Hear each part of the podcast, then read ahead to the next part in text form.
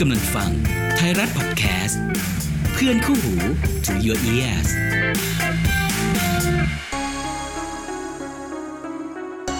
คุณกำลังฟัง Extra Time Podcast เพราะเรื่องราวของโลกฟุตบอลไม่ได้จบภายใน 90 นาที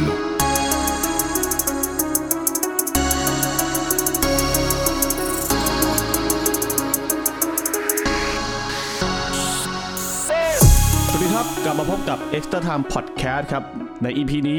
อาจจะต้องบอกว่าเอ่อคนที่จัดรายการร่วมกับผมเปลี่ยนไปนิดนึง เนื่องจากว่าวันสัปดาห์นี้พี่ตะเขาไม่สะดวกติดธุระครับ ครับ อ่า ก็เป็นพี่ลันนะครับ พี่ลันก็คือ หมอ ครับ ไพ่โหราที่เคยเป็นโฮสต์ของรายการจับยามสามแต้ม อ่ะ เอาพูดง่ายๆไปเลย หมอรันจับยามสามแต้ม อ่าหมอรันจับยามสามแต้มวันนี้ก็ให้หมอรันมาช่วยรันรายการ อ่า ร่วมกับผม เนื่องจากพี่ตะติดธุระเหมือนที่บอกไป อ่าอ่าพูดง่ายๆส่งไม้ต่อแทนหนึ่ง EP อ่า อ่า เป็นแบบเป็นเนื่องจากว่า ซุปเปอร์ซับไหม เออเป็น เรียกว่า ซุ ซุป ป เป เป อ อ ร์ ร์ ซั ซั บบ ไหม อ่าเป็นซุปเปอร์ซับก็ได้ เออ เป็นตัวโจ๊กเกอร์ อ่า ตัวโจ๊กเกอร์นี่คือเป็นตัวเปลี่ยนเกมนะ ไม่ใช่ตัวตลกนะ โอ้โหจะบอกว่าตัวตลกคนนี้ เลย ผมต้องดักมุกคุณไว้ก่อนไง ไม่ คุณ งั้นคุณต้องเล่นมุกผมผมรู้ อ๋อ ช่วงนี้ อ่า ผมกับ สวัส พี่รั ดี นก็ นะครับ เจอกันบ่อย สวัส นะ ดีครับ ครับผม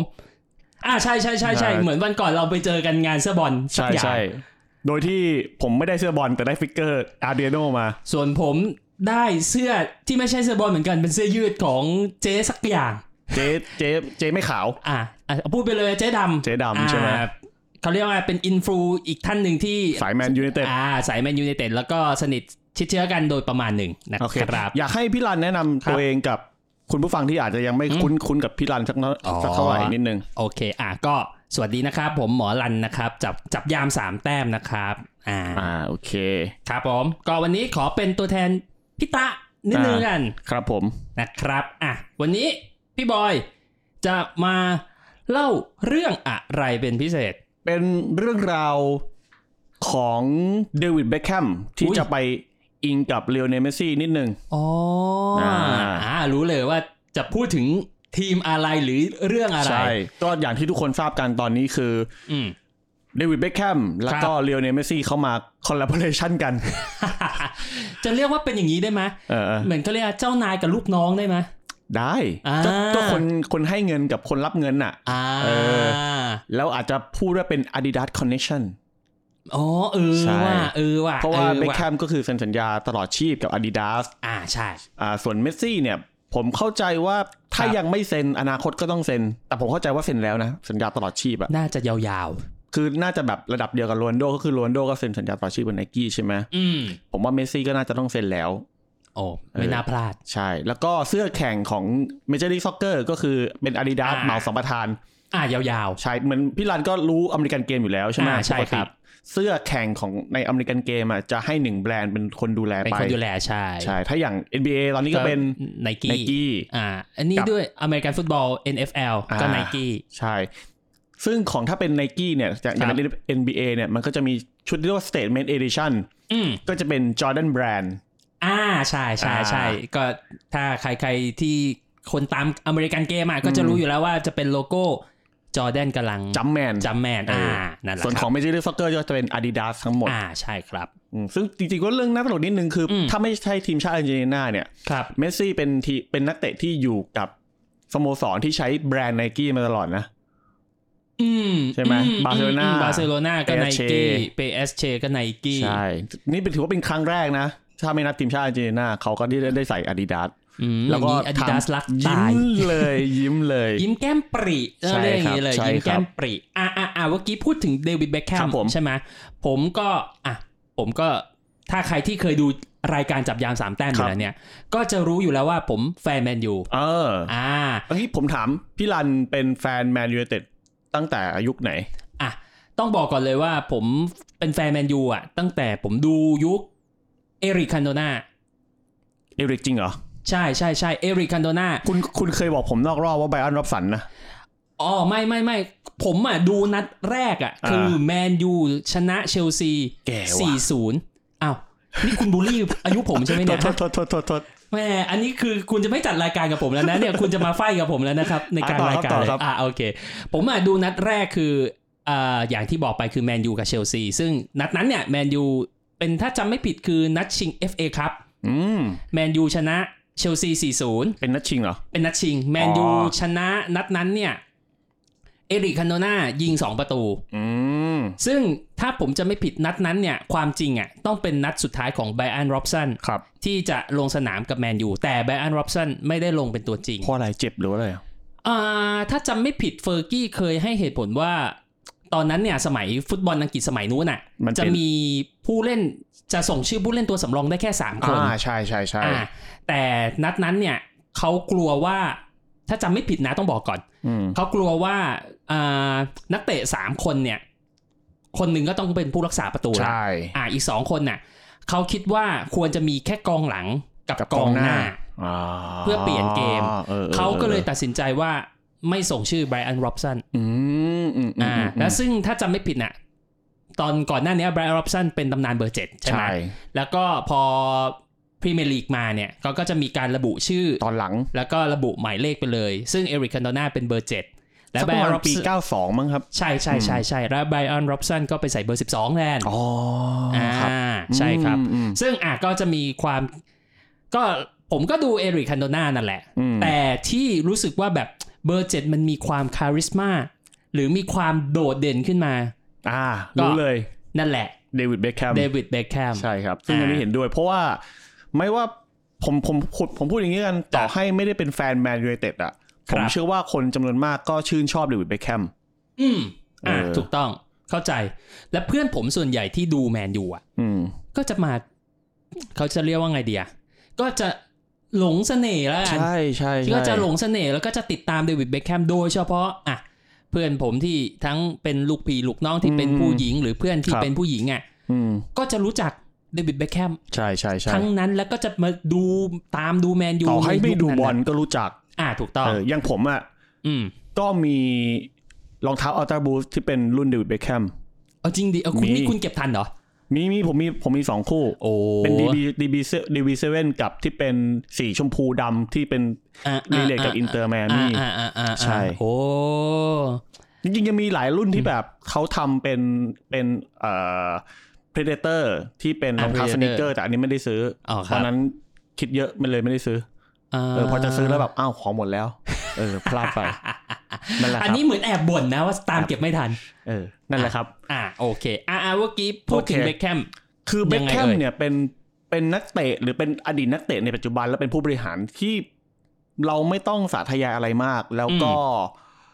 ทุกคนรู้จักกันดี ครับ ไม่ว่าจะขยับตัวไปทางซ้ายไปทางขวา อืม จะเป็น Impact เสมอ อ่าถูกต้อง ไม่เว้นแม้แต่รูปล่าสุดที่ ไม่ว่าจะเป็นภรรยาคุณวิกตอเรียเบคแคมหรือว่า อ่า เพื่อนเซเลบต่างๆ ที่เขาถ่ายรูปเมสซี่อ่ะ อืม เบคแคมนั่งเฉยๆ แค่นั้นก็เป็นไวรัลได้ อ่า ใช่ไหม อ่า เข้าใจ เออ แค่นั่งเท่ๆหล่อๆ นั่งเท่ๆหล่อ นั่งนิ่งๆอ่ะ จริงๆอะผมอยากจะแซวว่า อืม ที่เบคแคมเขาไม่ถ่ายรูปอ่ะเพราะว่าเขาถ่ายเมื่อไหร่ก็ได้ อ่าถูกต้อง เออ อ่าถูกถูกอ่ะว่าถ้า ถูกปะ ถ้าพูดแบบ ผมเป็นเจ้าของ เอ อ่ะ อ เออ ผมถ่ายเมื่อไหร่ก็ จะ ได้ ยกตัวอย่างนิดนึงอ่ะกูกูเจ้าของนะ เออ อ นั่นแหละครับ เออนั่นแหละ ซึ่งความสัมพันธ์ของเบคแคมกับสหรัฐอเมริกาก็ต้องบอกว่ามันเริ่มต้นในช่วงตอนที่เบคแคมไปค้าแข่งกับ LA Galaxy ตอนปี 2007 อ่า หลังจากที่เขาหมดสัญญากับเรอัลมาดริด เรียกว่าเซ็นสัญญาล่วงหน้าแล้วกัน อ่าเออออ เซ็นสัญญา อ่ ล่วงหน้า ซึ่งก็ทำให้หลายฝ่ายใน Real Madrid ค่อนข้างโมโห แล้วก็มีการ drop เบคแคมในช่วงนั้นไป จนแม้แต่ฟาบิโอคาเปโลก็บอกว่าจริงๆผมก็ไม่ได้อยาก drop แต่ว่ามันมี อืม คำสั่งเบื้องบนมา อ่า ประ เข้ มา ใจ ณนั้น แต่สุดท้ายเบคแคมก็สามารถเอาชนะทุกคนทุกใจ อืม ก็ได้กลับมาลงสนามแล้วก็คว้าแชมป์สุดท้ายกับ Real Madrid แล้วเป็นแชมป์แรกที่เป็นเมเจอร์ด้วยนะ อ่าที่กับมิกับ กับ กับ เร มา อัล ด มาดริด ริด เขาเนาะ ใช่ครับ แล้วก็ไปค้าแข้งที่สหรัฐอเมริกานะครับ อืม แล้วก็มีกลับมาแวบๆที่เอซิมิลานสองครั้ง อ่า แล้วก็หนึ่งในนั้นก็คือได้เจอกับแมนยูไนเต็ดด้วย อ่าใช่ ที่มีแฟนบอลโยนเอ่อ ผ้า เสื้อ พันคอ ผ้าพันคอนิวตันฮีท อ่า อ่าเหลืองเขียวแล้วเบคแคมก็หยิบมา ตอนนั้นก็ มาล้ ยัง งคอตัวเองะ ตอนนั้นก็ า มันก็เป็นนัยยะบ่งๆ แล้วแหละเออเบคแคมก็ไม่เห็นด้วยกับเกรลเซอร์ จนกระทั่ง อืม บทสัมภาษณ์ล่าสุดน่าจะกับเดวิดออนสตีนมั้ง อ่า เขาก็พูดว่าเขาก็ไม่เห็นด้วยกับ สายข่าวของแมนยู เกรลเซอร์ อืม ไม่ไม่ออสตินแฟร์ฟินนอนเป็นเป็นเทียนหนึ่งที่วงการฟุตบอลอังกฤษ อ๋ออ๋ออ๋ออ๋อ ใช่ใช่ จำผิดจำผิดจำผิด เออ ตัวทีตัวทีอ่ะ อันนั้น ต่ Salmon ต่ Stone อ่าส ก็ มัน ก็ สปโตระ น มาณว่าเบคแคมก็ไม่เห็นด้วยกับมูฟเมนต์การทำงานของเกลเซอร์ แล้วเขาก็ อืม เชียร์ว่าควรจะต้องขายแหละ ครับ เออก็สะท้อนว่าโอเคเบคแคมก็ไม่เห็นด้วยกันในทางเกมเซอร์อาจจะตั้งแต่ตอนนั้นก็ได้ อืม นะครับ ครับ อันที่จริงก็ต้องบอกว่า อืม เมเจอร์ลีกซ็อกเกอร์เนี่ย มันเป็นลีกที่คนพอรู้จักบ้างแล้ว อืม เพียงแต่ว่าตอนก่อนที่เบคแคมจะมานะ อืม มันก็ไม่ใช่ลีกใหญ่ ครับ แต่ถามว่าใครจะดูไหม ผมเชื่อว่าไม่มี ไม่มี ไม่มีแน่นอน อ่า ผมก็อ่า ผมก็กล้าพูดเลย ว่าผมก็ไม่ได้ดู เออ แต่พอเบคแคมมาปุ๊บอะ อืม เฮ้ยทุกคนเริ่มสนใจเว้ย อืม เริ่มสนใจว่า เฮ้ยทำไมลีกนี้มันมีอะไรน่าสนใจ เฮ้ยมีนักเตะอย่างเดวิดเบคแคมเข้ามาเว้ย อืม ก็ต้องบอกว่าคนก็เริ่มให้ความสนใจเมเจอร์ลีกซ็อกเกอร์มากขึ้น ครับ นะครับ โดยที่แสงสปอตไลท์มันก็พูดตรงๆก็คือมาสองที่เดวิดเบคแคมนั่นแหละ ส่วนคนในคนอื่นๆ ก็เป็นแค่พระรองตัวประกอบอะไรก็ว่าไป อืม นะครับในวันที่เบคแคมเปิดตัวกับแอร์เวย์กาแล็กซี่ก็ต้องบอกว่าที่สนามของแอร์เวย์กาแล็กซี่เนี่ย ครับ มีสื่อมวลชน อืม แทบจะทุกสำนักในสหรัฐอเมริกา ทุกหัว โอเค เดินทางมาทำข่าวมากกว่า 700 คน โอ้เยอะนะ สมัยนั้นอ่ะ เยอะมากครับ อืม และแฟนบอลที่มาติดตามอยากเห็นเดวิดเบคแคมโตเป็นๆไม่ต่ำกว่า 5,000 คน โอ้ เพื่อเป็นการต้อนรับ Welcome David Beckham to MLS อ่า นะครับ ดูดี ใช่ ในเวลานั้นเบคแคมเซ็นสัญญา5 ปีกับแอร์เวย์กาแล็กซี่นะครับ ครับ มูลค่ารวมอยู่ที่ประมาณ 250 ล้านดอลลาร์สหรัฐ อืม นะครับ ซึ่งในอีก 16 ปีต่อมา อืม เบคแคมก็เป็นคนที่ดึงซูเปอร์สตาร์ที่ยิ่งใหญ่ที่สุดในโลก อ่าม มาสู่สหรัฐอเมริกา ซึ่งคนนั้นก็คือ เลียวเนลเมสซี่ อ่า นะครับ ครับผม การมาของเบคแคมที่เมเจอร์ลิกซ็อกเกอร์ก็ต้องบอกว่าได้เกิดนวัตกรรมใหม่หลาย ๆ อย่างนะครับ หนึ่งในนั้นก็เรียกว่าเบคแคมรูเบคแคมรูกฎของ ก เบคฎข แค อง ม แบ็คแคม อืม กล่าวโดยสรุปก็คือมันเป็นกฎที่ MLS จะอนุญาตให้ทีมใดทีมหนึ่ง ครับ เซ็นสัญญานักเตะเกินกว่าเพดานค่าเหนื่อยหรือ salary cap อ่าอ่าอ่าเพราะซารารีแคปนี่เป็นสิ่งเขาจะเรียกว่าเป็นเป็นมาตรฐานหรือเป็นกฎหลักของ American Games อเมริกันเกม พี่รันลองเสริมนิดนึงครับ เรื่อง salary cap salary cap เนี่ยมันเหมือนเขาเรียกว่าเป็นเขาจะเรียกว่ายังไงดี เป็นกฎเพดาน ค่าเหนื่อย ค่าเหนื่อยอ่าของวงการ นั นั ก ก กี กี ฬา ฬาของวงการในสหรัฐอเมริกา น่าจะยกเว้นแค่เบสบอลที่ไม่ใช้ เบสบอลไม่ใช้ อืม ที่ใช้หลักๆเลยก็อ่ะ NBA กั กั บบ NFL บาสเกตบอลแล้วก็สะอ่าอ่ะ NFL ก็คืออเมริกันฟุตบอล ใช่ นะครับอ่ะโดยประมาณ ถ้า นี้ ถ้าย่อยนิดนึงก็คืออมันก็ salary cap เนี่ย มันก็คือว่าถ้าคุณคุณสามารถเกิน cap ได้ ใช่ แต่ว่าพอเวลาเกิน cap มันจะมีสองสเต็ปก็คือ soft cap กับ hard cap อ่าใช่ซอฟแคปกับ โอเค ฮาร์ดแคป ซอฟต์แคปก็คือเกินมานิดนึง แต่ อืม ฮาร์ดแคปคือเกินมาเยอะมาก เกินแบบ เลย เขาเรียกว่าเกินเขาเรียกว่ายังไงดี เกิน อ่ะ ทะลุฟ้า เออเกินทะลุฟ้าประหลอดแตกอ่ะ อ่า อ่า ถ้าคุณเกินอย่างเงี้ยคุณต้องเสียสิ่งที่เรียกว่า luxury tax อ่าใช่ อ่าภาษีฟุ่มเฟือย ซึ่งวอลเลเยอร์โดนไป แล้วของ Warrior เนี่ยน่าสนใจตรงที่ว่า luxury tax ของเขาเนี่ย เออ เกินกว่ามูลค่าตอนที่เจ้าของคนปัจจุบันซื้อ Warrior มาอีก อ่าใช่ใช่ เขาซื้อมา ใช่ 300 ล้านดอลลาร์สหรัฐใช่ไหม ล้าน ตอนเนี้ย tax 400 ล้าน เกินไปเกินไปร้อย เออ ร้อยหนึ่งอ่ะ ใช่ครัซึ่งบ ซึ่งซึ่งเขาเรียกว่า เกินไปเยอะมากนะ ใน เยว อะมางก การ เยอะมาก บาสเกตบอลอ่ะ ครับ อัโอนเค นี้อยู่ดีเราก็จะไปข้ามบาสแล้วอ่ะ นะครั อ่ะ บ กลับมาที่ฟุตบอลอ่ะซอฟแคปฮาร์ดแคป การกลับมาอ่าการมาของเดวิดเบคแคมเนี่ย ครับ มันเป็นการเชื้อเชิญ อืม ด้วยด้วยเอ่อกฎเบคแคมรูลเนี่ยทำให้ในเวลาต่อมาเราเลยเริ่มได้เห็นนักเตะชื่อดังจากยุโรป อืม ไปค้าแข้งที่ Major League Soccer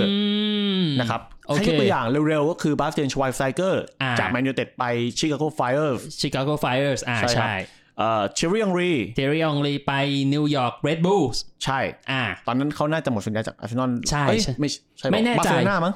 ใช่ไหม น่าจะบา ร์เซโล ซ่าน่าจะ แล้วก็มี บาซ่าแล้วลัก็บม ไป ที่อาร์เซนอลรอบหนึ่ง ใช่ อันนั้นโดนยืมตัว เพราะ ที่ ว่า มาใส่เบอร์สิบสอง อ่า แล้วยิง ใช่ ประ ครับ ตูด้วย ใช่ใช่ มี ใช่ ริคาโดกาก้าไปเล่นกับออร์แลนโด Orlando ซิตี้ อ่า อันนี้ก็ไปอยู่บ้านใกล้เรือนเคียงของไมอามี่เลย อ่าดีเจด็อกบาร์น่าจะเป็นมอนทรีออ Montreal ลอิมแพค มอนทรีออลน่าจะเป็นฝั่งโซนแคนาดา แคนาดา อ่า ครับผ เอ่ ม อสลาตันอิบราฮิโมวิช อ่าอันนี้ก็ทีมเก่าของเบคแคมเลย LA Galaxy ก็ย้ายจากแมนยูเต็ดมา คนนี้ด้วยอีกไหมซีเฟนเจอราร์ดด้วยไหม ใช่ อ่า Steven Gerrard โอเค ซึ่งน่าเสียดายเพราะเจอหลาดไม่ได้แบบเป็นนักเตะที่ค้าแข่งได้ทีมเดียวกับลิเวอร์พูลเขาต้องมาเล่นมามาหยุดที่แอริกาแล็กซี่ อ่า ใช่ นะครับ ครับผม ซึ่งกฎของเบคแคมหรือว่าเบคแคมรูเนี่ย อืม ก็เป็นการดึงดูดนักเตะฝีเท้าชื่อดังที่เหมือนผมบอกไปข้างต้นนะครับ ครับ แล้วก็มันทำให้ฟุตบอล MLS มันค่อยๆที่จะ มีความน่าตื่นเต้นขึ้นมาเรื่อย อืม ๆ เพียงแต่ว่ามันก็อาจจะมีจุดที่มันอาจจะสู้กับซาอุดิโปรลีกไม่ได้ ตรงที่ ว่า โปรลีกอะมีการดึงนักเตะปัจจุบันมามากกว่า อ่า MLS เข้าใจ อ่าแล้วเอ็มมันก็คือจะแบบเป็นนักเตะที่แบบ 30 ปลาย ไม่ค่อยมีแบบนักเตะอายุแบบ 20 กลางๆ 28 ไปเล่นเหมือนกับซาอุดิโปรลีกนะครับ ก็ อัน เข้า นี้ก็ ใจ พูด ได้ กันตรง อืมอืมอืมเออ ถ้าคุณคุณบอยพูดมาเนี่ย อย่างที่ยกตัวอย่างชื่อมาเนี่ยอ่ะ อืม ชไวสไตเกอร์ก็ ๆ สาม โอ้โห สิบ ตอนนั้นก็หมดสภาพแล้วอ่ะ สามสิบสามสามสิบสี่ หมดสภาพกับแมนยู อ เต็ อ ด ง แล้ว ลีก็ 30 กว่า อืม 30 กลางๆ ริคาร์โดกาก้านี่ก็ถือว่าอ่ะถ้าพูดตรงๆ ก็แอบหมดสภาพ หม แล้ดวนะ แล้วเหมือนกัน ใช่ด็อกบาร์เนี่ยยังได้อยู่ ยังได้อยู่ แต่แต่ด็อกบาร์ด้วยความที่ว่าในความคิดผมนะ อืม เขาอยากจะแบบหาประสบการณ์อะไรใหม่ๆก็ ใช่ ได้ ใช่ใช่ ส่วนซาลาตันนี่ก็อ่ะแพชชั่น เจ็บด้วยตอนนั้น อ่า น่ะ ฟื้น เจ็บ ฟู ด้วย ร่างกายด้วย ใช่ นะ ครั ค บ รับอ่ะต่อต่อต่อต่อ ซึ่งตัวของเบคแคมเนี่ย มันไม่ได้แค่มาแค่เตะฟุตบอลอย่างเดียวกับเอเวอเรกาซี่แล้วก็ MLS อืม แต่มันเป็นเรื่องของธุรกิจด้วย เพราะว่าเวลาที่เบคแคม โอ ล เค งสนามเนี่ยมันสามารถที่จะดึงดูดธุรกิจต่างๆ ให้เข้ามาสู่ลีก สู่สนาม สู่ทีม รวมไปถึงคนดังต่างๆ ให้มาแบบมาสปอตที่ที่สนามแห่งนี้ เซเลบอ่ะพูดง่าย ใช่ดึงเซเล ๆ บ ดึงเซเลบ มา มา เพราะว่ามันมันไม่ใช่เรื่องง่ายนะครับสำหรับการที่ฟุตบอลหรือว่าซ็อกเกอร์ของที่อเมริกันเนี่ยจะมีคนดังมานั่งสนใจ ถ้า ครับ คุณไม่มีคนดังจริง ๆ มาให้ให้ดึงดูดอะ่ะเพราะต้องบอกว่าเอ่อผมไม่อยากเรียกซ็อกเกอร์อะไรจริงๆมัน กระดากใจนิดนึง มันมันไม่ใช่กีฬาลำดับต้นๆของ ของอเมริกันใช่ เพราะว่าอันดับหนึ่งก็จะเป็น NFL เป็น NFL อเมริกันฟุตบอลแล้วก็บาสเกตบอล ใช่รองลงมาก็จะเป็นพวก Baseball เบสบอล หรือฮอกกี้ ฮอกกี้ อ่า แล้วก็ NHL คือผมว่าฟุตบอล อ่าซ็อกเกอร์กับ อืม ฮอกกี้กับเบสบอลน่ะมันไล่ๆกัน เฉลี่ยแล้วกัน เออ เฉลี่ยใกล้ๆกัน แต่ถ้า number one จริง ๆ เนี่ย ถ้ามูลค่าสูงสุดในวงการอเมริกันเกมส์เนี่ยก็ต้องยกให้ อืม อ่า NFL อเมริกันฟุตบอล ใช่ครับ ครับผม พร้อมกันนี้ครับ การมาที่ฮอลลีวูดหรือเอ อืม ลเอของเบคแคมเนี่ย มันยังมีส่งผลที่ดีในด้านคู่ชีวิตของเขา อ่าครอบครัว เพราะว่าคุณวิกตอเรียเบคแคมเขาเป็นเจ้า อ่า ของแบรนด์แฟชั่น อ่า มันทำให้ตัวของวิกตอเรียเนี่ยสามารถที่จะ enter เข้า อ่า ไปในสู่แวดวง แวดวง ของแฟชั่น แฟ ได้ ชั่น ได้ได้ดีขึ้น แล้วถ้าก่อนหน้านี้คืออ่ะด้วยความที่ว่าผมโตมาในยุค 90 นะนะครับ ครับ เขาก็เป็นอดีตสมาชิกวง Spice Spice Girls Girls แล้วก็อ่ะ Spice Girls เนี่ยถ้าจำไม่ผิดเนี่ย เป็นวงจากเกาะ UK ใช่ อ่ะแล้วก็โด่งดังข้ามไปถึงฝั่งอเม มา ริ ถึ กัน งไทย เลยนะ ด้วยมาถึงไทย โอ้ ด้วย น่าจะทั่วโลกอ่ะ ทั่ว พู โล ด ก ง่าย ทั่วโลก Spice Girls อ่ะถือว่าณณตอนนั้นน่ะถือว่าอ่ะพูดง่ายๆเหมือนเป็นเกิร์ลกรุ๊ป ใช่เกิร์ลกรุ๊ป ความดังระดับ แบ็คพิงค์ แบ็คพิงอ่ะอ่ะในสมัยนู้น คุณ นะ วิกตอเรียเนี่ยเขามีฉายาว่าพ พ อ อ ช ชพอชก็คือแบบ หรูหรา หรูหรา ไฮ ฮารุ โซ ฮารา ซึ่งก็ อ่า จริงเขาเขาเขาเขาเขาไฮโซจริง ๆ ห โดย รู โด ห ย ราหมาเห่า โดยพื้นฐาน ทางครอบครัวแล้วเขาบ้านเขามีตังค์ อ่าใช่ใช่ใช่ใช่ นะครับ อ่จ้ะ ในเวลาเดียวกันเบคแคมก็เป็นเพื่อนสนิทกับทอมครูซ อ่ บ้านอยู่ใกล้กันที่ LA อ่ามั มันเลยเป็นทุกอย่างมันเป็นอานิสงส์ที่ทำให้ทั้ง LA Galaxy ทั้ง Major League Soccer ได้ผลประโยชน์ที่ดีมากๆ กับกับการกับการมาครั้งนี้นะครับ อ่าใช่ครับ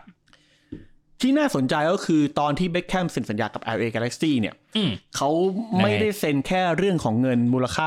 250 ล้านดอลลาร์สหรัฐในระยะเวลา 5 ปีเท่านั้น โอเค แต่เบคแคมยังมีวิสัยทัศน์ในเรื่องของการเป็นเจ้าของทีม หรือถ้าเรียกภาษาฟุตบอลเออไม่ใช่ ภาษาของอเมริกันเกมเขาเรียกแฟรนไชส์ อ่าแฟรนไชส์โอ ใช่ เค เบคแคมได้หย่อนเงื่อนไขการเป็นเจ้าของทีม MLS ในอนาคตเอาไว้ด้วย อืมแสดงว่าเขาเป็นคนมองการไกลตั้ ใช่ ง ครั แต่ บ แบบ คือ นู้น เบค ลย แค นะ มเคยบอกเอาไว้ตั้งตั้งแต่ตอนที่เขายังไม่เลิกเล่นอ่ะเขา อืม เขาบอกว่าเขาไม่มีภาพตัวเองของการเป็นโค้ช อื อื ม เหมือนเขาเรียกเขาเรียกว่าไง รู้ตัวเองเร็ว ใช่รู้ว่ายังไงอย่างอย่างตัวเองคงไม่ได้เป็นโค้ช day to day อืม manage one on เอ่อหรือตัว one on one กับนักเตะแน่นอนอ่ะ โอเค เขาเขามองเรื่องของ business มากกว่า อ่า เขาก็เลยหย่อนเงื่อนไขเอาไว้ครับว่าคือ ถ้าหากวันหนึ่งวันใดเขา อืม จะต้องได้รับสิทธิ์ในการซื้อแฟรนไชส์ของ อืม MLS อืม นะครับ ครับ ก่อนที่ในเวลาต่อมาเราก็จะได้รู้ว่าแฟรนไชส์ของเดวิดเบคแฮมชื่อว่าอินเตอร์ไมอามีในปี 2020 ซึ่งตรงกับช่วงโควิด อืม นะครับ โอเค มูลค่าของแฟรนไชส์ที่เบคแฮมจ่ายไปถูกมากแค่ 25 ล้านดอลลาร์สหรัฐเท่านั้นเอง โอ้อุ๊ยเอา อืม จริง ๆ นี่ถูกถือว่าถูกเลย ถู นะ กครับถูกถูก สำหรับอ่ะถ้าพูดแบบภาษาหยาบๆหน่อยละกัน น่าจะเป็นเศษเงินของเดวิดเบคแฮมเลยก็ว่าได้ ใช่ อืม เพราะว่าอะไรรู้ไหมครับ ครับ เอ่อในปี 2007 เนี่ย อืม ตอนนั้น MLS มีแค่ 13 ทีม โอเค เออ แต่ว่าปัจจุบันเนี่ยมี 29 ทีม ขึ้นมาเท่านึงเลยนะ อ่า และค่าแฟรนไชส์ในปี 2007 เนี่ย ครับ ของทีมโตเลนโต FC เนี่ย ตอนนั้นอ่ะ 10 ล้านดอลลาร์ โอเค 10 ล้านนะ ครับ แต่ในปี นึกภาพตา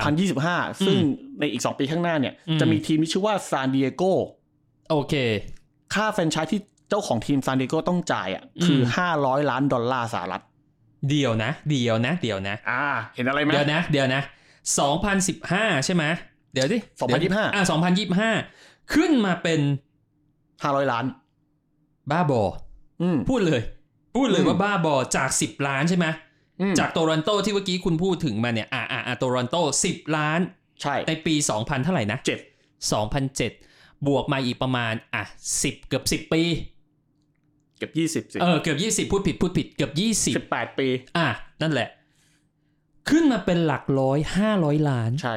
บ้าบอ ครึ่งพันล้านอ่ะ อืม โอ้โห นี่ถ้าแบบพูดหยาบๆเลยก็แบบ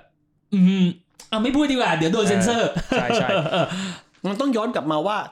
เพราะอะไรที่ทำให้แฟรนไชส์ของ MLS มันสูงขึ้น ครับ คำตอบของคำถามนี้อยู่ที่หัวเรื่องของเราครับ ก็คือเดวิดเบคแคม โอเค เป็นเพราะเบคแคมเลยครับ เป็นเบคแคมเอฟเฟกต์หนึ่งร้อยเปอร์เซ็นต์เลย อืม นะครับ เพราะว่าเบคแคมเป็นคนที่ปูทางเรื่องของความนิยมต่างๆ เอาไว้อย่างต่อเนื่องตลอด 5 ปีที่เขาอยู่กับ MLS เนี่ย อืม ไม่เว้นแม้ไม่ใช่ไม่แค่ไม่ใช่แค่เรื่องของแฟรนไชส์อย่างเดียวนะ โอเค ยังมีเรื่องของรายได้ขั้นต่ำของนักกีฬาที่มันเพิ่มขึ้นอย่างต่อเนื่องทุกปีด้วยนะ อ๋อ จากมูลค่าของความความโด่งดังที่เบคแคมอยู่ในช่วงนั้น แล้วก็พอเบคแคมมาวางรากฐานใช่ไหม ครับ อโอเค เราไม่รู้หรอกว่าเบคแคมตั้งตั้งใจหรือจงใจวางรากฐานมากน้อยแค่ไหนก็ตามแหละ อืม แต่พอมีเบคแคมมันก็มีนักเตะคนต่อมา เช่นแบบชวายสไตเกอร์ลิคาโดกากาสลาตัน อืม เทียรีองรีดียอก บลาบลา บา บลาบลาอ่า ใช่ไหมมันก็ค่อยๆ ต่อยอดขึ้นมาเรื่อยๆ มี อืม ซูเปอร์สตาร์อย่างต่อเนื่อง แม้ว่าโอเค มันก็มีเครื่องหมายดอกจันนิดนึงก็คืออ ม เป็นนักเตะที่แบบใกล้หมดสภาพหรือหมดสภาพไปแล้วก็ตาม อ่า นะครับ ครับ ตัวเลขรายได้ขั้นต่ำที่ผมไปค้นมาก็คือเจอว่า อืม ในปี 2007 เนี่ยรายได้ของนักฟุตบอลเนี่ย อืม เฉลี่ยอยู่ที่ 12,900 ดอลลาร์สหรัฐต่อปี หนึ่งหมื่นสอง น้อยมากเลยนะ โอเค นะครับ ปี 2010 เพิ่มขึ้นมาเท่าหนึ่ง ครับ เป็น 31,260 ดอลลาร์สหรัฐต่อปี อืม ปี 2015 เพิ่มมาเป็น 50,000 ดอลลาร์สหรัฐต่อปี โอเค และปี 2022 ปีที่แล้วก็คือ 65,500 ดอลลาร์สหรัฐต่อปี มันค่อยๆสูงขึ้นเรื่อยๆนะ อืมอืมอืมอืม ก็คือ นึภาพ ตลอดตลอดเนี่ยเออสิบกว่าปีเนี่ย มันก็ขึ้นมาหลายเท่าอ่ะ ใช่ อืม ถือ อย่าง ว่า น้อยก็ แบบ อย่างน้อย อืม ก็หกหกเท่าอะครับ อ่า ตีไปหกถึงเจ็ดเท่าอ่ะอ่าโดย อืม เฉลี่ยโดยประมาณ นะครับ ซึ่งซึ่งผมคิดว่านี่คือเป็นส่งเขาจะเรียกว่าไงอ่ะเป็นถือว่าเป็นการส่งสัญญาณที่ดีทำให้วงการอเมริกันฟุตอ่ะไม่ใช่อเมริกันฟุตบอล ซ็อกเกอร์ อเมริกันซ็อกเกอร์เนี่ย อืม จะมีความเติบโตแล้วก็จะมีความน่าสนใจเพิ่ม ใช่ มาก ครับ ขึ้นเรื่อยๆเลยนะ เท่านั้นยังไม่ อืม พอครับ เป็นเรื่องของลิขสิทธิ์การถ่ายทอดสด ก็เพิ่มขึ้น อ่า อย่างต่อเนื่องเหมือนกัน ในปี 2007 เนี่ย ครับ มูลค่าถ่ายทอดสดอยู่ที่ 8 ล้านดอลลาร์สหรัฐต่อปี แปดล้านนะอ่า แปด โอ ล้า เคน ทดไปในใจ แต่ในปีล่าสุดที่ Apple เป็นบอร์ดแคสเตอร์นะครับ อ่าโอเค เป็นเป็นบอดแคสเตอร์ใหญ่ ราคาพุ่งไปที่ 250 ล้านดอลลาร์สหรัฐต่อปี เดี๋ยวเดี๋ยวเดี๋ยวเดี๋ยวอันนี้ขอเบรก ครับ จากจากไอ้แปดล้านนั่นนะ เออ ขึ้นมาสองร้อยห้าสิบ ใช่ ต่อปีนะ อืม ต่อปีนะ บ้าบอ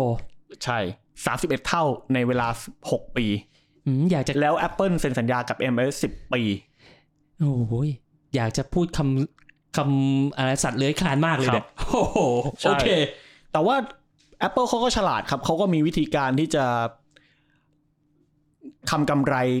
จากการที่ต้องจ่ายไป 250 เหมือนกัน เช่น อืม การการขาย MLS League Pass ไปทั่วทุกมุมโลก อ๋อโอเค อ่า โอเค ผมนึกผมนึกละผมนึกนึกภาพออกแล้วอย่าง อืม อ่ะอย่างบาสเกตบอลก็จะมี NBA League League Pass Pass อ่ะ อ่า NFL League Pass อืม อะไรก็ว่าไปมันเป็น ใช่ มันเหมือนเขาเรียกว่าเป็นการมาร์เก็ตติ้ง ถูก ข แล้ว อง เขา วงการอเมริกัน แล้วเขาก็ยังมี ถ้าอย่างเดียวในเมสซี่เนี่ยเขาก็มีด็อกิเมนทารีที่เป็นของเมสซี่โดยตรง อ่า มา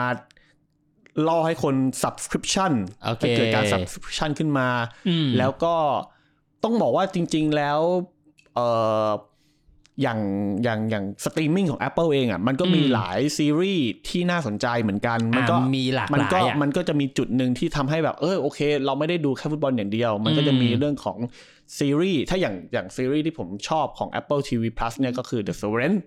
โอเค พ่วมกับก็คือเบนสตีเลอร์พ่วมกับบทครีเอเตอร์ก็คือเบนสตีเลอร์เป็นนักแสดงตลก อ่าโอเค นักแสดงชื่อดังแล้วกัน ใช่ โอเค คือมันเรื่องมันน่าสนใจมากคือเขาเขาเขาคิดว่า เราจะแบ่งโลกการทำงานกับโลกชีวิตจริงได้อย่างไร อืม อ่า มันเป็นเรื่องไซไฟนิดนึงแหละ โอเค แนะนำให้ไปดูนะครับ อ่าอ่าใคร ป ที่ ระมาณนั้น subscription บน Apple ก็ตามดูได้ ใช่ ตามที่พี่บอยแนะนำมานะจ๊ะ ใช่ครับ ครับผม ส่วน ก็ถือว่าก็ถือว่า Apple ไม่ใช่ไม่ไม่อยากเรียกว่า Apple เดียวา อืม เรียกว่าเขาวางรากฐานแล้วเขาวางกลยุทธ์มาแบบค่อนข้างเฉียบขาดเลยนะ อืมอืมอืม สำหรับ ใช่ใช่ สำหรับ Apple ด้วย ใช่ใช่ อืม แล้วก็อย่างเบคแคมเองก็ก็ได้ก็ทั้งได้เงินแล้วก็เอเมลก็ใช้ชื่อเสียงของเบคแคมในการต่อยอดความ ได้ สำ เคร เร็จ ดิตเพิ่มมากขึ้น เพิ่มมากขึ้น โอ ใช่ เค ครับ ส่วนทีมอินเตอร์ไมอามี่อย่า ค ง รับ เดียวเพียวๆนะครับ อืม ตอนนี้ 3 ปีที่ก่อตั้งทีมมาก็ต้องบอกว่า ไม่ไม่ใกล้เคียงกับเขาประสบความสำเร็จเลย ผมจำได้ ถ้าจำไม่ผิดนะ ต้องบอกไว้ก่อนนะ คุณคุณผู้ฟัง ครับ ถ้าจำไม่ผิดผู้จัดการทีมคนแรกก็เพื่อนเดวิดเบคแคมนี่ เออไม่ใช่คนแรกน่าจะคนที่ 2 อ่า ก็ ฟินเนวิ คือ ล ฟิลิปเนวิลน้องชาย ใช่ น้องชายเพื่อนรักของเขาคือแกรี่ ใช่ เนวิลแต่ก็คืออยู่ในคลาสในที่ทู ใช่ใช่ใช่ อ่าอ่าของแมนยู i นเต็ดด้วยกันนะครับฟิลิปเนวิลถ้าใครที่เพิ่งมาดูบอลเนี่ย อืม สำหรับคุณน้องๆ หรือวัยรุ่นที่คเพิ่ง รับ มาดูบอลเนี่ยฟิลิปเนวิลนี่คือ จะเรียกว่าไงเป็นนักเตะสารพัดตำแหน่งสารพัดประโยชน์ของทีมแมนยูเลยนะ ใช่ใช่คือ เล่น เขา ได้ เขาเกิดมาจากการเป็นแบ็ Full ค back ซ้าย ฟูลแบ็กแบ็กซ้าย แล้วก็ตอนที่แกรี่เบนวิลเจ็บก็ไปเล่น อ่า แบ็ค เป็นเลน ข ปวด วา ขวา ซึ่งฟิลิปเนวิลอ่ะ เป็นเขาเรียกว่าไง ถ้าจำไม่ผิดนะ เขาติดทีมชาติ ติดติด ติดทีมชาติ โอเค แกรี่เนวิลติดทีมชาติก่อนแหละ อืม ติดทีมชาติอังกฤษก่อน แต่ฟิลิปเนวิลอ่ะได้เป็นตัวจริง เร็วกว่าพี่ชายเขาอีกนะ อืม ถ้า เป็น จำไม่ผิดนะต้องบอกไว้ก่ เป็ อนน อะไรด้วย แล้ว เป็น ก็ อะไรชั้นดีอ่ะ เล่นปีกซ้ายได้เล่นปีกขวาได้ จนช่วงท้ายๆของที่อยู่แมนยูเต็ดก็เล่นกองกลาง มีฟิ ตั ล ว ตัรัวบ รับ เพราะตอนนั้นแมนยูขาดอ่ากองกลาลองยคีน ตัวเจ็บ าก องกลางตัวหลัก ตอน เจ็บ นั้นลอยคีมีปัญหาด้วยจำ อ่า ถ้าจำไม่ นิด ได้ นึง นะครับ ถ้าผมจำไม่ผิดอ่ะฟิลิปเนวิลต้องมายืนมิดฟิลด์คู่กับควินตันฟอร์จูนอ่ะ อะไรประมาณนั้น แล้วก็ตอนหลังไปเล่นไปเล่นกับเอเวอร์ตันก็เป็นมิดฟิลด์ตัวรับถาวรเลย ใช่แล้วก็เป็นกัปตันทีมเอเวอร์ตเนียน แล้วก็เจอกับแมนยูเต็ดพี่ โอ้ ชายไม่จับมือนะครับ เออแหม่พี่น้องเขาจะสร้างคอนเทนต์อยู่ตลอดเวลาไม่ได้นะ นะครับ โอเค อ่ะก็ถือว่าฟิลิปเนวิลก็เขาเรียกว่าก่อนหน้านี้ไปเขาเรียกว่าก่อนหน้านี้ที่เขาจะมาคุมทีม อืม อินเตอร์ไมอามี่เขาก็ไปเป็นพวกสตาฟโค้ชทั้งแมนยูด้วย อืม ในยุคเดวิดมอยส์แล้ว ครั เขา บ ก็ไปคุมทีมฟุตบอลอื่น ๆ ใด ๆ ด้วยอะครับ แล้วก็ถ้าจำไม่ผิดนะ ครับ น่าจะไปเป็นผู้จัดการทีมหรือเป็นเฮดโค้ชของฟุตบอลทีมหญิงข ใช่ องที ใช่ มชา ใช่ ติอังก แล้วก็มาฤษด้วย แล้วก็มาทำงาน แล้วก็มาที่อินเตอร์ไมอามี่ ใช่ ใช่ไหมอ่า ใช่นะครับ โอเคไอซี ก็อินเตอร์ไมอามี่สามปีก็ถือว่าภาพรวมไม่ดีก็ ไม่คืดีอ ไม่ ยัง ดี แพ้มากกว่าชนะ อืม แต่ว่าในช่วงไม่กี่เดือนที่ผ่านมาทิศทางของอินเตอร์ไมอามี่เริ่มเปลี่ยนไป อ่า เพราะว่าอินเตอร์ไมอามี่มีการเซ็นสัญญากับเรียวเนลเมสซี่ อ่า แล้วเมสซี่ก็สามารถที่จะเรียกพวก เรี เรี ย ย ก ก พวก พวก เรียกชาวแก๊งคณะเก่าอย่างนี้ได้ไหม ใช่ไม่เว้นแม้ไม่ใช่แค่นักเตะนะแม้แต่เฮดโค้ดก็ก็เรียกพวกมาเหมือนกัน อ่า อ่า โอเค เพราะว่าตอนนี้ที่มาย งไง ก็คือเซคิวบุสเกตมาแล้ว อ่า ลงสนามเรียบร้อย อ่า จอร์ดิอาบาลงแล้ว คอร์ดิอาบ้าอ่าแบ็ก ใช่ ซ้าย แล้วก็เฮดโค้ดก็คือเครามาติโนซึ่งเคยคุมบาร์เซโลนา อืม แล้วก็สนิทกับเมสซี่อยู่แล้วมาเป็นเฮดโค้ดให้กับอินเตอร์ไมอามี่ ถ้าผมจำไม่ผิดนี่เอ่อมาร์ติโนเนี่ยเขาตอนที่คุมบาร์ซ่านี่เขาก็พาให้บาร์ซ่าได้แชมป์ด้วยไหมอันนี้ถ้าอันอันเนี้ยอันนี้คือไม่มั่นใจเนาะ น่าจะ แต่ว่าเหมือนว่าเป็นยุคที่ไม่ได้ดีมากนักของบาร์เซโลนาด้วย อ่าแต่ก็ถือว่ายังสร้างความกลมเกลียว แล้วก็สร้างความน่าเชื่อถือให้กับพวกนักเตะชุดหลักๆ ในยุคที่ อ่า เมสซี่อะนะถ้าจำไม่ผิดนะ ใช่ใช่ใช่ อ่าโอ แล้ว เค ก็ในอนาคตอันใกล้ถ้าหาก อืม อินเตอร์ไมอามี่สามารถเคลียร์แคปของตัวเองได้ อ่า อะ ซาร์ลี่แคปที่เมื่อกี้พูดไป ใช่ เขาก็อาจจะมีหลุยส์โซเลสมาแจมด้วย โอ้ ดึงเนย์ม่าร์มาอีกคนหนึ่งได้ไหม อันเนย์มาร์ไม่มาแล้วเนย์มาร์ไปเอาฮีเรา อ่าอ่า ไป โอ้ เอา ถ้า ฮี ถือ เรา ได้ซัวเรสมานี่ก็ถือว่านี่อาจจะเป็นบาร์ซ่าบาร์ซ่าทีมสองเลยได้นะ ได้ครับ ตอนนี้ก็เรียกว่า ตอนนี้ ตอนนี้ก็เรียกได้แล้วครับ เออ ตอนนี้ก็เรียกได้แล้ว เออก็ นะครับ ถือว่าเออก็ถือว่าตั้งแต่ได้เมสซี่มาเนี่ยทำให้วงการฟุตบอล วงการซ็อกเกอร์ของอเมริกันเนี่ยคึกคัก ใช่ มาคกรับ เป็นพิเศษ ใช่ครับ มากกว่าเดิมเลยนะ ใช่ครับ รอบหลาย ๆ ปี เพราะว่าถ้าไปดูไปดูไฮไลท์หรืออะไรต่างๆใน YouTube เนี่ยจะเห็นได้ว่ายอดวิวค่อนข้างค่อนข้างเยอะ อ่า นะครับ แล้วก็จริงๆอ่ะมันมีตัวเลขตัวเลขหนึ่งที่ Apple ไม่ได้เปิดเผยอย่างเป็นทางการ ครับ แต่ว่าเขาบอกว่า ยังไงเอ่ย เอ่อในช่วง 2 เกมแรกที่เมสซี่ลงสนาม อืม ในสัปดาห์ที่สัปดาห์ที่เมสซี่ลงสนาม 2 เกมให้กับอินเตอร์ไมอามี่เนี่ย ครับ สัปดาห์นั้นอ่ะ มันมียอดผู้ชม MLS สูงที่สุดในประวัติศาสตร์ อืม ด้วยนะสามเกม อืม นั่นมันแปลว่าสองในสามอ่ะ คือเกมที่เมสซี่ลงสนามแน่นอน แต่อี โอก เค เกมหนึ่งอ่ะ คือเราไม่รู้เป็นเกมอะไร อ่า นั่นมันสะท้อนอย่างหนึ่งว่า MLS เริ่มที่จะไม่ได้ต้องพึ่งแค่เมสซี่ โอเค อ่า มันเริ่มมีคนอื่น ๆ ทีมอื่น ๆ มันก็เริ่มพอที่จะดึงดูดได้บ้างแล้วเหมือนกัน โดยที่ไม่จำเป็นต้องใช้แม่เหล็กของเมสซี่ อ่าได้พูดง่ายๆได้แฟนเบสเพิ่มมากขึ้น ใช่ครับ โอเค คือก็ต้องบอกว่าสิ่งหนึ่งที่น่าสนใจก็ต้องบอกว่า Apple เนี่ยเป็นแบรนด์ที่พยายามจะไม่บอกตัวเลขสมาชิกที่แน่นอนของของ M เอ่อ MLS League Pass ใช่ไหมครับ อืม แต่ตอนเนี้ยผมพอไปเจอตัวเลขตัวเลขหนึ่งที่ที่ยังไม่ยืนยันแต่ค่อนข้างมั่นใจว่าน่าจะค่อนข้างเป๊ะ ก็คือยอดผู้สมัครสมาชิก MLS League Pass ตอนเนี้ย อืม มากกว่า 1 ล้านคนแล้ว อืม อืม ก็ถ้าตีหยาบๆก็คือคนละสมมติคนละ 300 บาท อืม ก็ได้ 300 ล้านบาท อืม อ่า นะครับ โอ้ ซึ่งตัวเลขนี้เป็นตัวเลขช่วงเวลาที่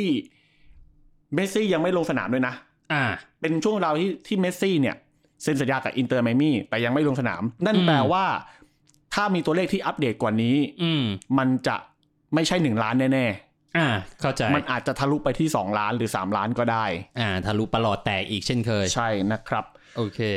เมสซี่เนี่ยครับเซ็นสัญญากับอินเตอร์ไมอามี่ไปจนถึงหน้าหนาวของปี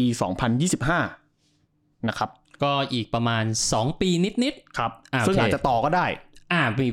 ผมมี ผมมีความรู้สึกว่าเป็นไปได้สูง อืม ที่เมสซี่น่าจะปักหลักอยู่ที่สหรัฐอเมริกายาว ใช่แล้วเพราะว่าเขามีธุรกิจหลาย ๆ อย่างของเขาเนี่ย อยู่ในสหรัฐอเมริกาแล้วด้วย ๆ ถ้าจำไม่ผิดเขามีทั้งบ้านพักอ่ะไม่ใช่บ้านพักอ่ะ บ้านเขาเลยอ่ะ อ่าไม่ไม่ธุรกิจที่ผมว่าเนี่ยคือเป็นธุรกิจแบบบิสเนสเลยอ่ะ อ๋อมี business เลยใช่ไหม business เลย ผมนึกว่าผมเข้าใจนึกว่าเขามีมีมีบ้านพักมีคอน บ้า โดอะไรก็ว่า อัน ไป นั้นเรื่องปกติ อ่า มันต้อง ค มีแน่ๆ ของคนรวย ใช่ แต่ที่ผมบอกคือ ถ้าผมจำไม่ผิดน่าจะเป็นธุรกิจฟาสต์ฟู้ด อื เอ มโอเคโอเค อ่ะพูดง่ายๆมีมีธุรกิจอยู่ที่นั่นเรียบร้อยละ ใช่มีอ่าเตรียมความพร้อมไปเรียบร้อยนะครับ โอเค ค่าเหนื่อยของเมสซี่ ครับ ไม่ เออเนี่ยน่าสนใจ ไม่เรียกว่าไม่เป๊ะ แต่มันอยู่ระหว่าง 39ถึง48 ล้านปอนด์ โดยเฉลี่ยต่อปีไหม ต่อปี ต่อปี อืมโอ้ก็ถือว่าสูงนะ ใช่ ถือว่า ก็คื สูง ถ้า เลยนะ ขั้นต่ำขั้นต่ำที่สุดก็คือ 39 ล้าน สูงที่สุดเท่าที่มีการประเมินก็คือ 48 ล้านปอนด์ต่อปี โอเค เป็นตัวเลขก่อนหักภาษี ถ้าหักภาษีก็คือหัก 50%ก็จะเหลือประมาณครึ่งหนึ่ง อ่า อืม โอเค นะครับ ครับ ซึ่งถ้าคิดเป็นค่าเหนื่อยรายสัปดาห์ก็ประมาณ 8 แสนปอนด์ต่อสัปดาห์ โห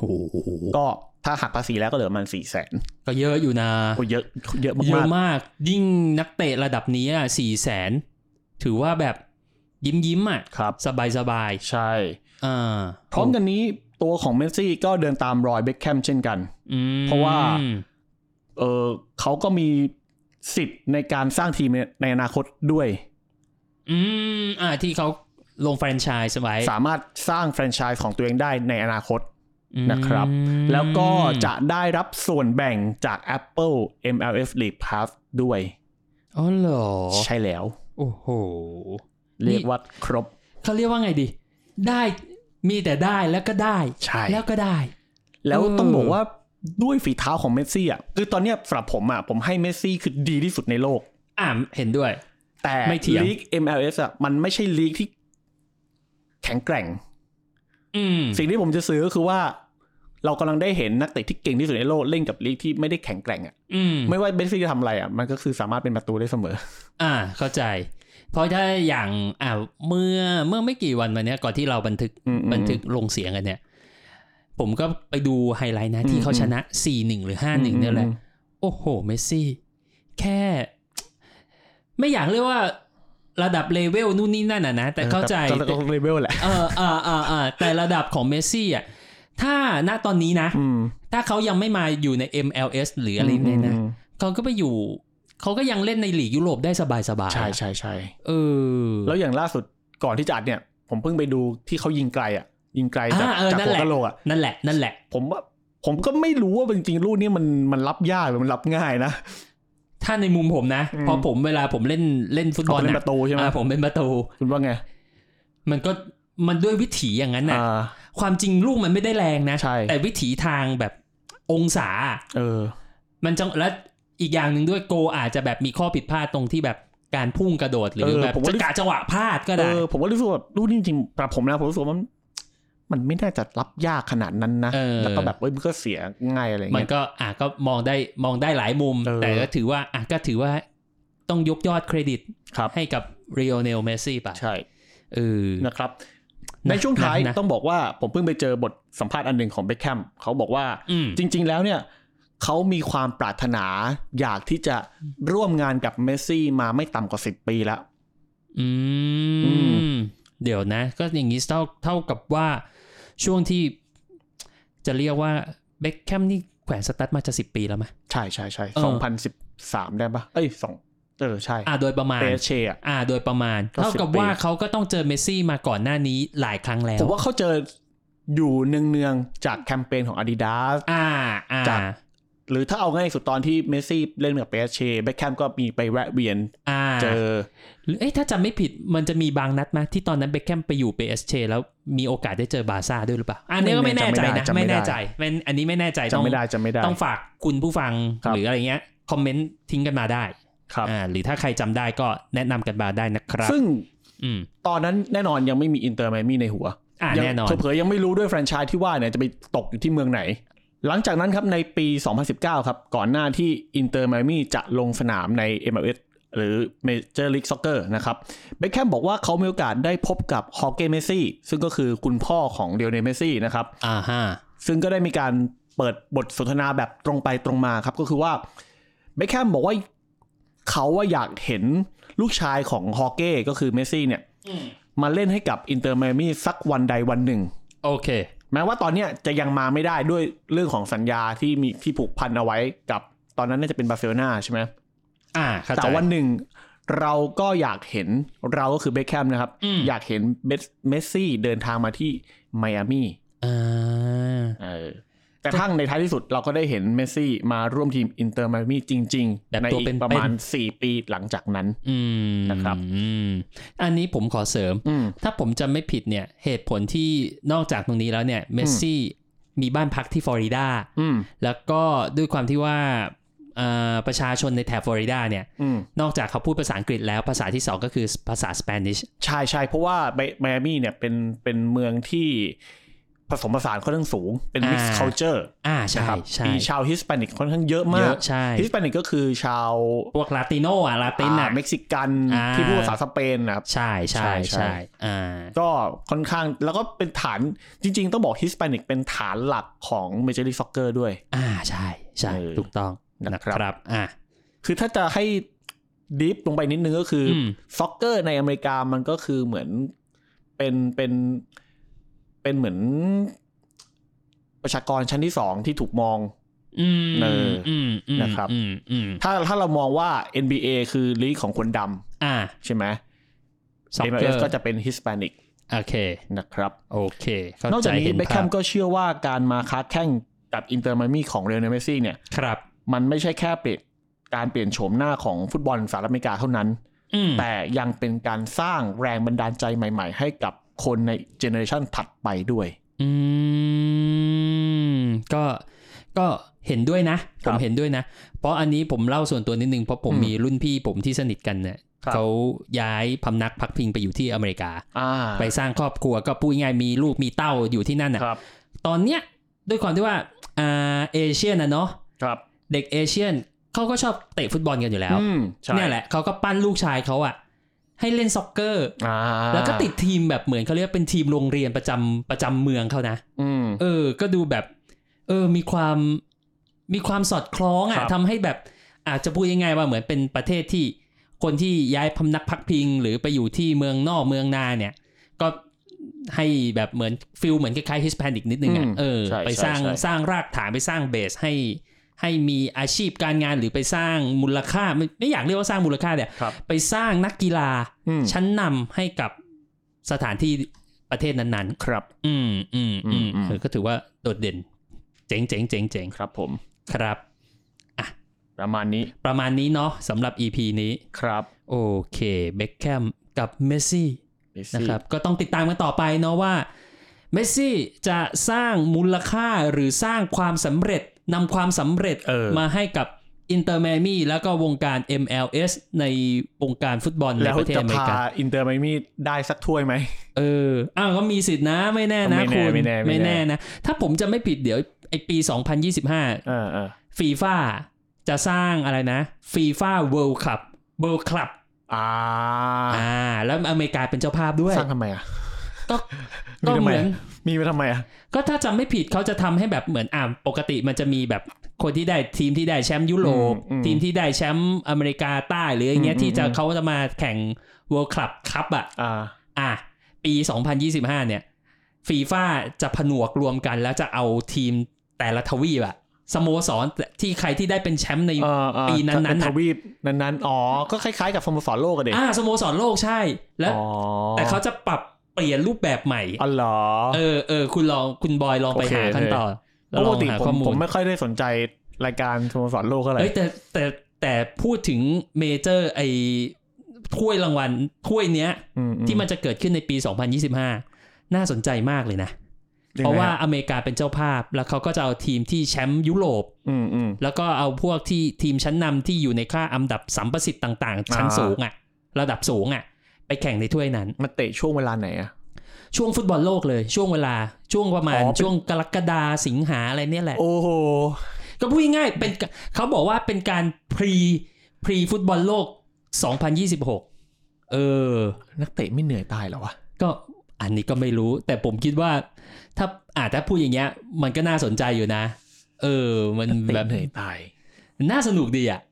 เออแล้วเผลอๆไม่ได้นะ ถ้าเบเอ่อเมเมสซี่ยังอยู่ยังเมสซี่ยังเล่นอยู่แล้วถ้าเผลอๆอินเตอร์ไมอามี่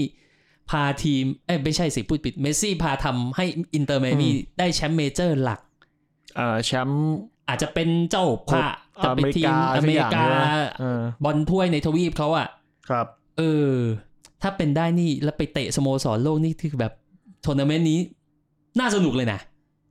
อ่ะ เดี๋ยวรอดู อ่ะผมก็ค่อนข้างจินตนาการสูงไปนิดนึง รอดู รอดู รอดู รอ ดู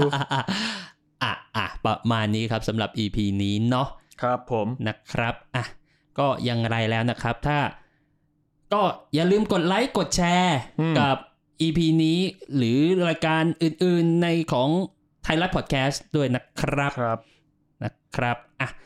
ฟังได้ที่ไหนพี่บอย ฟังรายการเราได้ ในหลาย ที่ ช่อง ไหน ทางครับ ก็คื ผ อ ม บ่ายสองของทุกวันเสาร์ อ่า นะค บ่า รั ยสองทุกวันเสาร์นะ ไม่ว่าจะเป็น YouTube ของไทยรัฐออนไลน์ ครับ นะ ผม เอ่อ Spotify Google Podcast Apple Podcast Podbean Podbean เว็บไซต์ไทยรัฐนะครับ ครับผม ก็ถ้าหากดูบน YouTube กดเอ่อถ้าฟังแล้วชอบก็กดไลค์กดแชร์ อ่า เอ่อคอมเมนต์กันได้นะครับ ครับผม เพราะตอนนี้อัลกอริทึมของ YouTube ค่อนข้างที่จะหนักหน่วงเหลือเกิน โอเค นี่แอบบ่นใช่ไหมเนี่ย บนบนบน โอเค อ่ะ ยังไงก็วันนี้ ขอบคุณคุณบอยด้วยนะครับที่เรียนเรียกตัวเรียนเชิญ ครับ มาให้เป็นพิธีกรแทนพิตะหนึ่ง อ่า EP ครับ นะจ๊ะ เจอกัน EP หน้า นะครับ ก็ขอขอบคุณ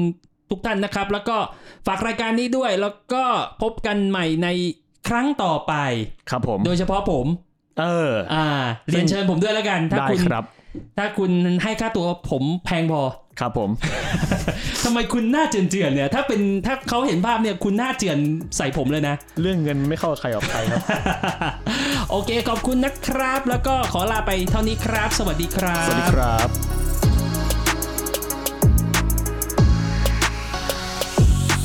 เอ็กซ์ตร้าไทม์พอดแคสต์ เพราะเรื่องราวของโลกฟุตบอลไม่ได้จบภายใน 90 นาที